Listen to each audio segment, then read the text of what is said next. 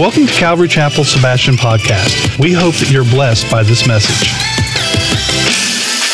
All right. Well, good evening. Thanks for being here tonight. My name is Pastor Ryan. Uh, if you don't have a Bible, please raise your hands. The ushers will come through and give you one because uh, you will need one. Now, the way I uh, like to preach is uh, we're going to talk from uh, tonight Matthew 12, verses 1 to 14. I'm going to read that, and then we're just going to go through it bit by bit, okay? So we'll give the ushers just a minute to hand out the Bibles. Matthew chapter 12, uh, verses 1 to 14, okay? I'll give you just a sec. All right, Matthew 12. 1 to 14. This is what it says. At that time, Jesus went through the grain fields on the Sabbath. His disciples were hungry and began to pick some heads of grain and eat them. When the Pharisees saw this, they said to him, Look, your disciples are doing what is unlawful on the Sabbath. He answered, Haven't you read what David did when he and his companions were hungry? He entered the house of God, and he and his companions ate the consecrated bread, which was not lawful for them to do, but only for the priests. Or haven't you read in the law that the priests on the Sabbath duty in the temple and they desecrate the Sabbath and yet they're innocent? I tell you that something greater than the temple is here. If you had known what these words mean, I desire mercy, not sacrifice, you would not have condemned the innocent. For the Son of Man is Lord of the Sabbath. Going on from that place, he went into their synagogue, and a man with a shriveled hand was there.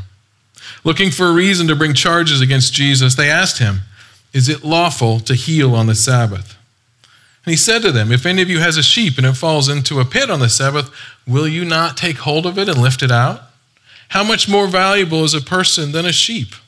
Therefore, it is lawful to do good on the Sabbath. Then he said to the man, Stretch out your hand. So he stretched it out, and it was completely restored, just like the other hand.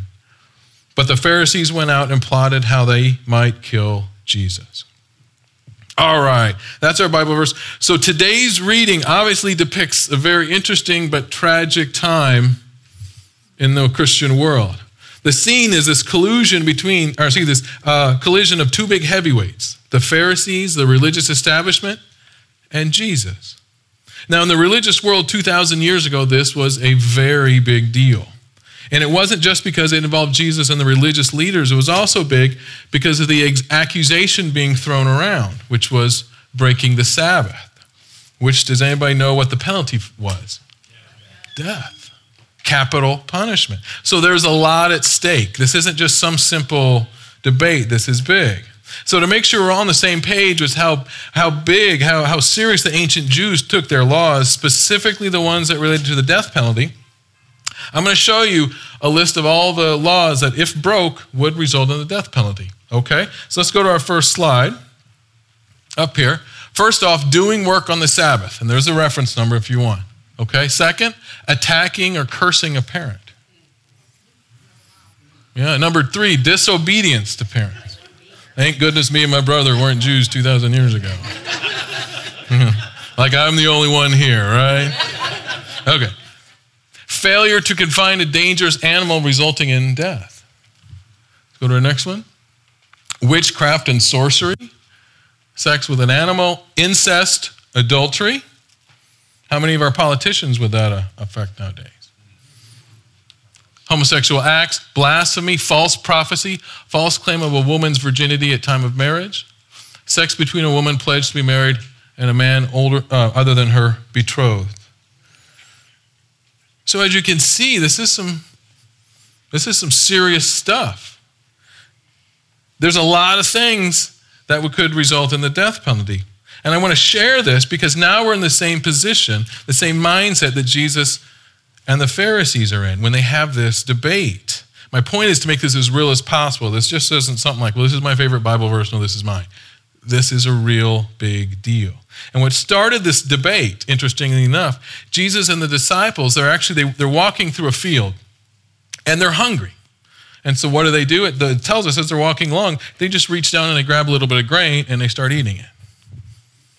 Have you ever done that with wheat? Just pull it right off the stalk or corn? It's pretty hard to do. But that's what they did. But the modern day equivalent would be let's say you're walking through an apple orchard and you just reach up and you grab an apple or two and you take a bite. That's really all they did. Okay? That's, that's it. But that action was noticed by the Pharisees, the, the, the Jewish religious law experts, and it sends them through the roof. They immediately run up to Jesus. And they let him and his disciples have it because they said they just broke the Sabbath law, which has what penalty? Death. So let's I want to take a step back here because it seems we have a gross misunderstanding what the what constitutes work. Right? You think that that doesn't seem that hard, but in reality, the word work can be kind of vague. The Pharisees obviously think what they saw was work. Jesus and the disciples say, well, no, that's obviously not work at all. But whoever is wrong could potentially be put to death. So let's take a look at what the law of no work on the Sabbath was really meant for. What was it about? Now, bear with me a second because at the end, this is all going to come together, and uh, we're going to see that Jesus and his, his interpretation was by far was correct. When God made the universe, when he made things, when he went every day, when he went through, at the end of every day, it said he looked around and saw that it was good. That's right. So remember, God took a dark, uh, void, it's, it's even described as futile, it's just, it's this emptiness space, and he created life. And every day he added something to it. He looked around and saw that it was good. And then when he made man, he said he took the dust of the ground and he breathed his own breath into the nostrils to give it life. It's very intentional, it's very personal. It was very up close. This, none of this was on accident. And then when God looked around and saw that it was good, it was very good. And then what did he do on the seventh day? He rested. Now, he didn't rest because he was tired and needed a nap and had one of those, you know, some La-Z-Boy in heaven. He wanted to spend time with his creation. He wanted to have a relationship with what he just made. You see, doing all that is awesome, you know, create the stars, the moon, and, the, and everything. But once he created the moon and the stars, he went on to something else. And then went on to something else. And he just kept going. And at one time, when he was all done, he said, That's enough. Now, I just want to have a relationship with everything I've created. He wants to focus on all the goodness because his intention was always to have a relationship. He didn't create it and then never have anything to do with it. So he builds this system. He builds into the system one day to specifically reinforce that going forward, where one day people just stop what they're doing and enjoy this world that he created and, and get close to him again right? Which is really quite beautiful when you think about it. So now let's fast forward quite a bit of time to where God has freed the Israelites from slavery in Egypt. He's building them up to have a special relationship with him. They were going to be his own people. He told them that you are my prized possession. And then he gives them a set of laws.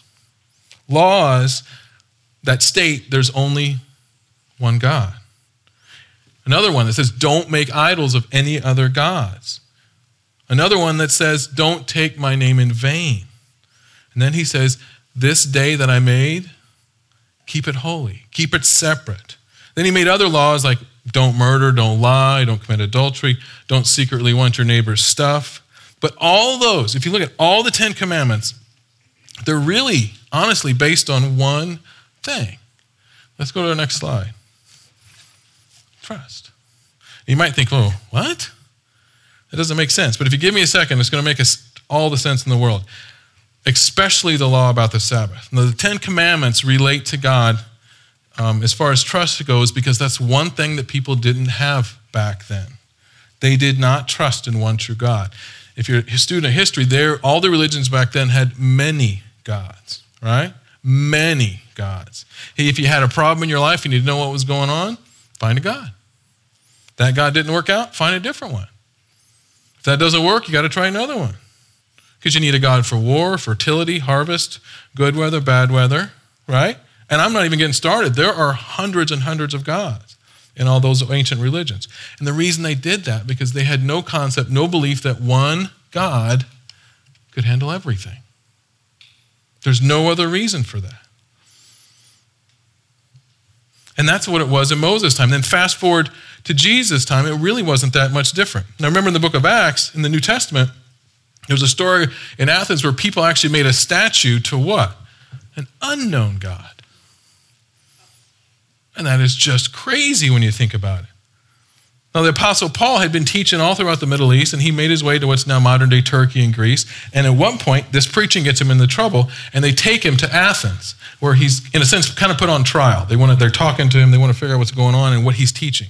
It's kind of an exploratory meeting. And when they're there, they say, Tell us about this Jesus. But while, while this is going on, he'd also been walking around the city, and he saw all these statues to all these different gods. And then at one point, he literally sees this statue. What intrigued him the most, and this is what he says to the people What I don't understand is you have all these statues, and you just have one here that just says, literally, to an unknown God. It's an empty pedestal, to an unknown God. The people of Athens knew so little about their own gods, they didn't know where they ended and where they started. They had some ideas of what they did, but they had such an absence of a, of a relationship with their gods and trust that you know, let's be honest, just in case we're totally wrong, we need this. It's exactly what it was. This is the just in case. This is a backup parachute in case the first one doesn't work out. I mean, it sounds funny, but that's exactly what it is. How else, why on earth would you make an empty pedestal and just say, well, just in case this God shows up, this is, we were waiting for you. What's your name? We don't know, but now we can put it on there. Does that sound like trust? No, not at all. And in a way, bear with me, it's not that much different today when people, there's a few people that just go to church on Christmas and Easter. The kind of people that I like to think of as the just in case. Just in case it's all, you know, it's real, I'm putting some time in. The other 363 days of the year, know, not so much. But just in case it's true, you know, I, I got my card punched on those two days because that counts, right? Counts double. See? That's the backup parachute. But that's but it's not that much different than what they were doing back then. So let's go back to the Athenians and the statue of the unknown god. Again, they had all these statues, and just in case they missed one, you know, you know, that made them feel comfortable somehow. They don't know his or her name, just in case. And that's got to count for something, right? That's what they thought. You see, throughout history, that's what humans did. When something happened that you didn't understand, you couldn't control, and you had this fear, you created something to make you feel better, more comfortable. Something bad happened, well, God must be angry. It's the only way to, to make the God angry is I have to give him something. Some of my money, one of my kids. And that doesn't work. Well, maybe you got the God wrong. Maybe it's a girl God. And if you're a student of Roman gods or Greek gods, you see sometimes the gods would fight and kill each other. So then you got that one wrong. You got to find another one. And it's absolutely true. It's one big soap opera if you really read it. So when God gave the Ten Commandments, when He said, I am the only God, there are no other gods, that was huge. That was a novel concept. That meant they needed to trust in Him no matter what. They needed to trust him in good weather, in bad weather, when things didn't go right. And that seems easy for us, but back then that was a very hard thing for them to wrap their heads around. It was huge. Now, here, and here's how you know it's true. Remember the Israelites. When God freed them from slavery, they went to the desert, and eventually Moses took them up to the mountain to get what? The Ten Commandments. The Ten Commandments. Just big thing. We have movies about it now. But he was gone a long time. And what did the people do? Something's wrong. He didn't come back, so we have to worship something. What do we do? I don't know. But I remember there's a God we used to worship that looked like that. So let's just make that and that'll make us feel better. But it, I know it sounds funny, but isn't that what they did? They didn't have trust in one particular God. They got tired of waiting. See, the very first commandment is all about trust. Trust that God is real and there are no other gods. God is real. Trust Him. The next two commandments don't make any carved images of other gods. Don't take His name in vain. The one true God, just all they do is reinforce the first one. Kind of like oh, if you get confused about the first or the second or third, go back to number one. There's just simply one. And the reason he's, he doesn't want us to take his name in vain is because he's real. He wants us to trust him. In fact, he actually is fine with us saying his name. Did you know that? But he wants us to talk to him, pray to him. What he doesn't want us to do is say his, his name as a cuss word or flippantly, like, and I know some people at work that are constantly, G, Jay's, you know, this, this, and this. I'm like, oh, I'm a pastor and you say his name more than I do. God wants you to say his name. He wants you to have a relationship with him. He wants you to trust him so that when things go wrong, you do say his name. You call out to him. He doesn't want his name to become meaningless. He wants you to trust him. And now, this has come to the fourth commandment. Remember the Sabbath day and keep it holy. When God gave this commandment to the Israelites, he did in fact tell them not to do work. That is true. But that command became so distorted that they, and even we to a point, forgot what he was trying to do. And back in those days, you got to remember, there were no food preservatives. There were no refrigeration. There was no grocery store. If you didn't work, make your own food, guess what you didn't do that day? Eat. Every day. You had to start a fire, you had to keep it burning. You ever try to make bread over an open fire outdoors? That's hard. It takes a lot of work. Us men, we think we're cool because we can do some burgers or something like that, but that's like, you know, turn on the propane tank. This is different. And for water, there was no plumbing. They had to go to a well, however far away, or to a river, and they didn't have buckets. You know what they carried their water in? Usually animal bladders. The, everything about food preparation was a big deal. It was a lot of work. So when God gave them the commandment of do no work on this day, it was unheard of. It was crazy. It made people very uncomfortable. It was potentially unsafe. I got kids. How am I going to feed my kids? I don't, what, I don't, how is this going to work? How is your family going to stay strong? And also, since I can't prepare food, I'm not going to be ready for the next day either. So it kind of almost affects two days. How is this going to work? God was saying, Trust me. Trust me. One day, don't do anything else. Spend your day with me. I will take care of you. I am your God. Go back to commandment number one. There's only one it's me. I will take care of you. Rest from your work. Spend time with your family. Spend time with me. Remember that I'm your God. I created you. You're my people. That's what he meant. That's what he was doing. And that was huge at the time. So God didn't tell him not to work because it had an issue with work. He wanted them to have a relationship and have one day a week that they never forgot that. That's all it ever was. So let's fast forward about 1500 years to Jesus' time and this debate between Jesus and the Pharisees, right? The Pharisees accused Jesus and the disciples of breaking the law of the Sabbath because they picked some grain as they walked through a field. Now, when the Pharisees make this accusation, Jesus, Jesus replies with two very specific responses that poke these huge holes in their whole argument. Let's go to our next slide. This is what he says. He says, Haven't you read what David did when he and his companions were hungry? He entered the house of God and he, he and his commandments ate the consecrated bread, which was not lawful for them to do, but only for the priests. Now, what Jesus is referring to is a time when David was on the run from Saul. You remember that whole little, little okay, power play and stuff? Well, David was on the run and him and his men were hungry and they eventually went to a, a temple, a synagogue. And the only food was there was the consecrated bread, the bread that was supposed to be just for the high priest. It was kind of a big deal. It's kind of like our communion bread, but more set aside. Well, they were starving. But in that case, you know what the priest did? He gave it to them. He said, Eat. And they ate it. And you, you want to know the why the priest did this? Because the priest got it. He understood. The laws of God are not meant to harm anyone. They're not. If you're starving and the only thing there is communion bread, eat it. It's bread. It's supposed to bring us closer to God anyway.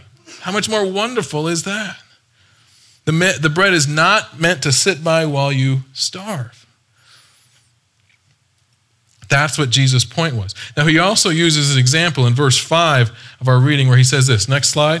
He says, Or haven't you read in the law that the priests on the Sabbath, duty in the temple, they desecrate the Sabbath and yet are innocent? Now, in a modern day language, what he's saying, you know, very 2019, he says, You know the priests work every Sabbath. You know, as pastors, we work every Sunday. Technically, that is work. And yet, we don't put them to death. He's saying, You don't understand what the Sabbath is for. God didn't want us to do distracting work. He didn't want us to value, to value money and possessions so much that we're willing to work seven days a week. for it and have no relationship with Him. That's what it is. He didn't want us to trust Him so little that we worked all the time. He wanted this day to be special so that we could remember Him and have a relationship with Him. So God's laws are meant to bring us together, to make us better people. They don't bring death or hunger or separation or fear. And if that's going on, Jesus says, you are doing it wrong. Now, the next part of our reading, verses 6, 7, 8, Jesus gives this huge chunk of info that really starts to bring it together. And it just shows that he knows what he's talking about. Now, there's three points Jesus make, um, makes, and I'm going to list them on this next slide, and then we're going to go over them. He says, uh, Something greater is here. Something greater than the temple is here. Do we have that? Yes. And number two, if you had known what I desire mercy, not sacrifice means, you wouldn't have condemned the innocent. Then he says, the Son of Man is the Lord of the Sabbath. So in number one, what he means is that, you know, the temple, which had come to rep- represent the entirety of Jewish life, the law, the religious class of priests, the Pharisees, even the sacrifice, they had become so blown out of proportion and misguided that, I'll be honest with you, the people had no idea why they were doing it. They didn't. The example of wanting to put someone to death for grabbing a handful of grain is evidence of that. And on a side note, this is true. If I was there, I'd be the one getting in trouble again, right next to Jesus. I would have said, Well, you know, isn't it also work for a Pharisee to sit on the side of the hill and just watch all the fields and make, some, make sure nobody grabs a grain, a handful of grain? that, that sword cuts both ways. So, what Jesus was saying was he was greater than the temple. He was the completion of the law. Everything, the law, the prophets, everything that they had known at that point pointed forward to him. Now he was there in the flesh. His purpose was to bring people closer to God, to bridge that gap. Now, the second thing that Jesus brings up, his second point, is related to God not actually wanting sacrifices. Now, that may sound surprising, but it was true is the purpose of animal sacrifice was actually to, to drive people to repentance. A lot like what John the Baptist said, right? Repent and then be baptized. Having an animal sacrifice, in, in reality, if you want to look into this, was actually very expensive. It was bloody, it was personal, it was, ugh. And every time you sinned, you were supposed to do that. Any, any idea how much a ram costs these days? It's no joke. They had to pay for it too. Every time. And when they did that, it was supposed to be emotional and to drive them to not sin, to realize what they did. But that's not what happened. People just started to go through the motions. You remember the story of Jesus overturning the tables in the temple courtyard? That was a big one. And you know, you know why he did that? Because the animal sacrifice was actually required in Jewish life, right? And the, the priestly class saw a way to make money. You had a demand for something now. And so, actually, what they did, there is evidence of this, that the high priest actually had friends, and some of them owned some of those booths. So now they had a demand, people had to come, they could sell whatever they want. And even some of the weights that they used to weigh out the gold to give change were phony. So when Jesus saw this, he, he saw how the very process, which was supposed to drive people to repentance and closer to God, was actually just a rich, get rich quick scheme by the very people who are supposed to be using it to help people. That's why he overturned the table. That's why he chased them out. A grown man chased a bunch of other guys out of the temple. The whole scene was horrible. But God, all He wanted all along was mercy. Mercy because people repented of their sins, they turned away from them. But the priests weren't doing that.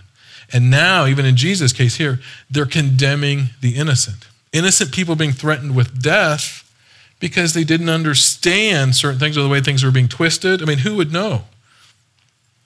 Now, the final thing, final point Jesus makes is to cap, to cap everything off is this real clincher, something to drive home the point. And he says, The Son of Man is the Lord of the Sabbath. That, that is so good from a pastor standpoint. I mean, come on, that's awesome. I love that. With that statement, he says, He is Lord over the Sabbath, not the other way around.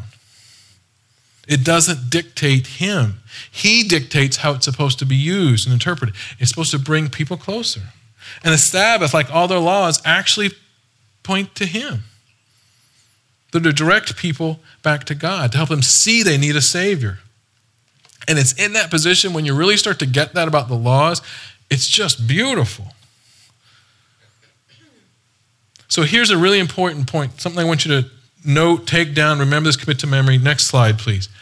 If anyone ever that you see is using laws to be less kind, show less love to our neighbors, pull us from God, have people go hungry, we're doing it wrong. All of it. That is never what it's supposed to be. The laws, God gave us those laws because they're a reflection of his heart. He wants us to remember him and have a relationship with him. He wants us, he wants us to put him first. That's why we have the law. Now, the next part of our verse for today, Jesus, he's getting tested on this very thing that we've been talking about. Now, he's not getting tested like, what's the capital of Delaware? Anybody know? I had to look it up, to be honest with you. Anybody know? Dover. You can Google it if you want, just to double check me, but that's what it was. He was being tested by the religious authorities because they wanted to bring charges against him so they can have him put to death. Now, let me say it again so they can convict him and sentence him to death. There's some pretty high stakes. And these religious authorities, the high priest and Pharisees, they're not fools. They're highly educated, they're united, they've talked about this, they've planned, we'd say schemed, they've done their homework. They've watched Jesus and his disciples. They know he kind of likes to do stuff on the Sabbath. He doesn't stop. So now they think they have a shot at cornering him and making it official. So as they begin to work their angle, there's two things that they're counting on. They're going to use to their advantage. Let's go to our next slide. Number one, the loose definition of what constitutes work. Even now, if you go to Jerusalem, I've been there, you know the elevators, the buttons don't work on Saturday? Because that's work. There are people, their whole job is just simply to decide what's work. I had no idea. That does not feel like work. The other thing is, people didn't understand the purpose of not doing work. The why. Why do you have that in the first place? They were counting on those two things. And how scary would it have been to be alive back then and not really know what's going to constitute work and what's not? Think about it. What constitute work? Because your life depends on it. A lot of stuff can fall into that category. Like, think about it. What about just taking out the garbage? My garbage can is not that far from my kitchen. But here's the thing what if I don't and it stays there and sometimes we have fish and the whole kitchen smells and you have to do this for a while? Is that work? You laugh. It's death penalty. What if one of your kids spills milk? The glass falls on the floor. It sometimes feels like work cleaning the floor, doesn't it? Glass gets everywhere. Sometimes it goes on. What it goes under the couch? Now you got to move the couch. Is that work? Do you want to die over it? I, I know I'm making light of it, but this is very true. We're talking capital punishment. That's scary. Who'd want to take that chance? But see, this is where the high priests and Pharisees have taken things. This is what matters in their religion. And it shows how far off they've gotten, but that's where it is. That's where we are. And it's this scene where our story picks up. It says Jesus walked into their synagogue. So Jesus wasn't avoiding this at all. He had a mission, he was there for a reason. But even before he gets there, they've been planning this. They've kind of set this scenario up.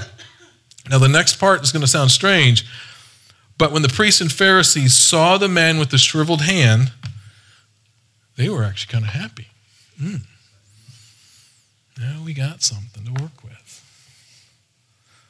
They weren't happy because they thought they could help him or minister to him in any way, right? Oh, no, no, no, no, no, no, no, no, no.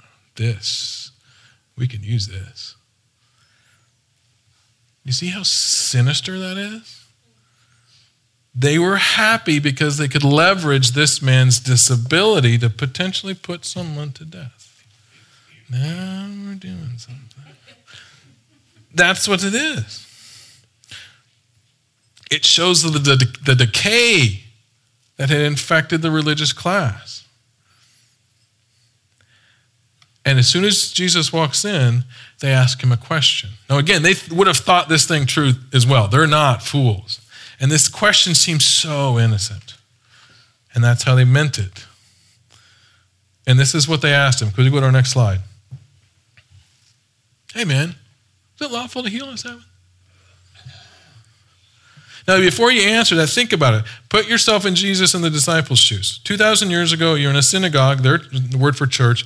Everybody's around you, and they very specifically ask you a question. How many of you would be a disciple like, oh, I got this one, Jesus. Let me do this. How many would do one of these? There's 12 of you. I'd be like going towards the bang, a little closer to the door. Who'd want to take that chance? And I have to be honest, you think about this, is it that different than what some Muslim, Muslim extremists do today in the Middle East? No, it's not. How good is God if you could be killed for helping a sick person on the Sabbath? How good is that? Maybe it's the wrong answer. Maybe you get killed if you don't. Who knows? I sure don't want to go to that synagogue. But yeah, this is what's happening. And instead of backing down, Jesus gives them more than, he's more than they bargained for. Now, I love Jesus for a lot of reasons. I do. Some of the things he says are very warm, and man, they make you think, and they're just awesome. But this is one of those scenarios where you just need to let Jesus be Jesus. Because he can back up anything he says. I mean, the dude can back it up with some solid miracles. So, this is his response to whether or not it's okay to heal on the Sabbath. Let's go to the next slide. He says, Well, if you have a sheep and it falls into a pit on the Sabbath, will you not take a hold of it and lift it out? How much more valuable are you than sheep? Of course, it's lawful to do good on the Sabbath. The Sabbath wasn't created to keep us from doing good. It wasn't created to create diversions or anxiety. Or, oh, can I do this again? My son has a fever. We're a Tylenol. Can I drive to Publix? I don't know. Walk over to the neighbors, but walk slow. Is it worth the death penalty? See, uh, this whole, it really becomes real and uncomfortable and scary, all these little things that have that shouldn't, that's madness. See, when we humans twist the laws, we forget why God gave us His laws. And religion very quickly becomes a scary place. Now, the Apostle Paul in the book of Romans, he talked about this. He, he, Paul was the great guy to do this. He was very well trained in the religious laws, the Jewish laws. In chapter 14 of Romans, Paul, Paul talks about all the different types of people that emphasize this and we do this and it has to be that way whatever. Some people only eat this. No, you can't eat that. You can only do this. And everyone has their own little thing. But Paul does such a good job. He doesn't tell everybody, okay, you got to stop everything. He doesn't do that at all. He says you need to build each other up. And this is exactly what he says. Next slide. It's in verse uh, 17, Romans 14, 7. For the kingdom of God is not a matter of what we eat or drink, but of living a life of goodness and peace and joy. Where? The Holy Spirit. That's it. And it's quite beautiful. The kingdom of God is simply a matter of living in goodness and peace and joy in the Spirit. Now, compare this line from Paul. Just think about it. Let it soak in. And don't humor me on this. Don't answer the way you think I would want you to answer. Would you rather have this as your God or the God of the Pharisees? Well, heck, it's a no brainer. It's a no brainer. Clearly, Paul knew what he was talking about. Now, this leads us right into something Jesus said in Matthew 11 29. This is one of those phrases that I love. And let's go to that. Take my yoke upon you and learn from me, for I am gentle, humble in heart, and you will find rest for your soul. Holy smokes, could Jesus say anything more beautiful compared to what we just heard? When Jesus sent his disciples into the world, they weren't concerned with whether or not they could heal or do this or that on the Sabbath. Like, you ever heard this phrase? We can do all things through Christ, except Saturdays. Sunday, we're good. Saturday, you know. Of course, that's not true. They were sent out to spread the gospel everywhere, always, to everyone. God has no bounds and no limitations. So Jesus is standing there, and the Pharisees asked him if it's okay to heal on the Sabbath. And he responds, Of course you can heal on the Sabbath. He gives this example of an animal falling into a pit. Helping someone in doing good is always okay. And then to prove the point, he turns to the man with the shriveled hand. And there's always this side of me that I'm kind of a joker. And I think I'd be like putting in my pocket when I walk away because you know, you know you're going to get pulled into this, right? So he looks to the man with the shriveled hand and he says, Stretch out your hand. It doesn't mean like this, he means like this. So everybody can see what's about to happen. But because, because that man trusts Jesus more than the Pharisees, he does it. Okay. And when he stretches it out, instantly it's healed in front of everybody on the Sabbath day. And I imagine, it doesn't say this, but everybody would have went bonkers. I mean, how could you not? That's pretty incredible, right? He was cured. But the Pharisees, instead of reconsidering their position or just rethink, maybe we got this wrong, it says they went out and they planned a way to kill Jesus. They went out, they searched, they debated, they, they went over different scenarios, how they can make this actually work. I mean, this was, this was work, and they're, they're planning this. Remember, these are the people that are supposed to be bringing people closer to God. And really, if you think about it, this is more like a scene from The Godfather or Goodfellas. They're working on a way to have Jesus rubbed out. That is exactly what it is. And that couldn't be farther from what God has intended. Now, here's our final thought for today. To understand Jesus and his Jesus and his teachings is to understand that he brings freedom. He brings rest. He brings f- forgiveness and salvation. And those things are not contingent on twisted little aspects of the law. God's law does not bring fear, it doesn't bring anxiety, it brings us hope.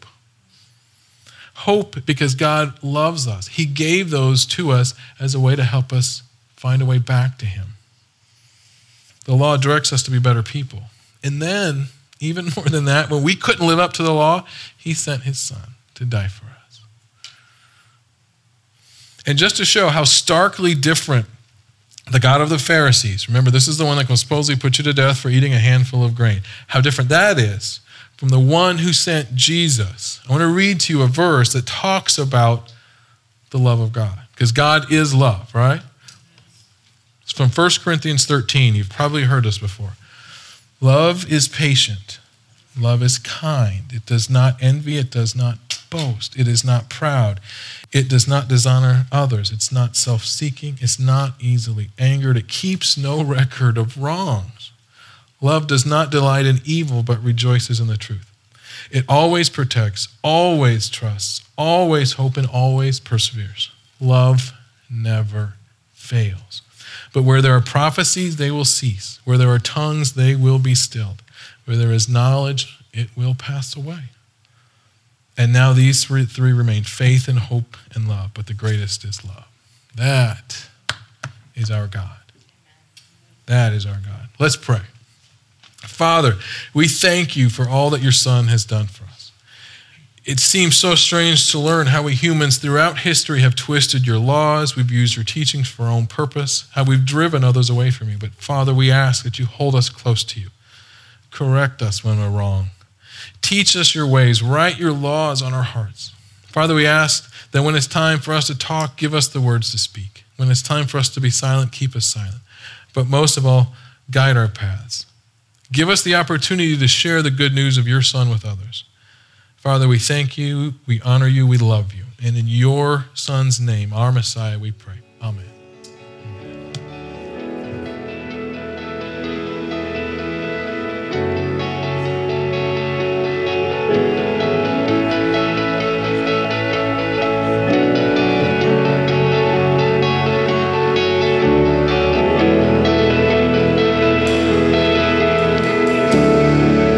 Thank you for listening to the Calvary Chapel Sebastian podcast channel.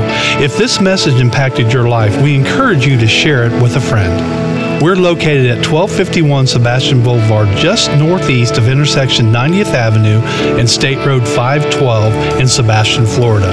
Our service times are Saturday evening at 6 p.m., Sunday morning at 10:45 a.m., and Wednesdays at 6:30 p.m.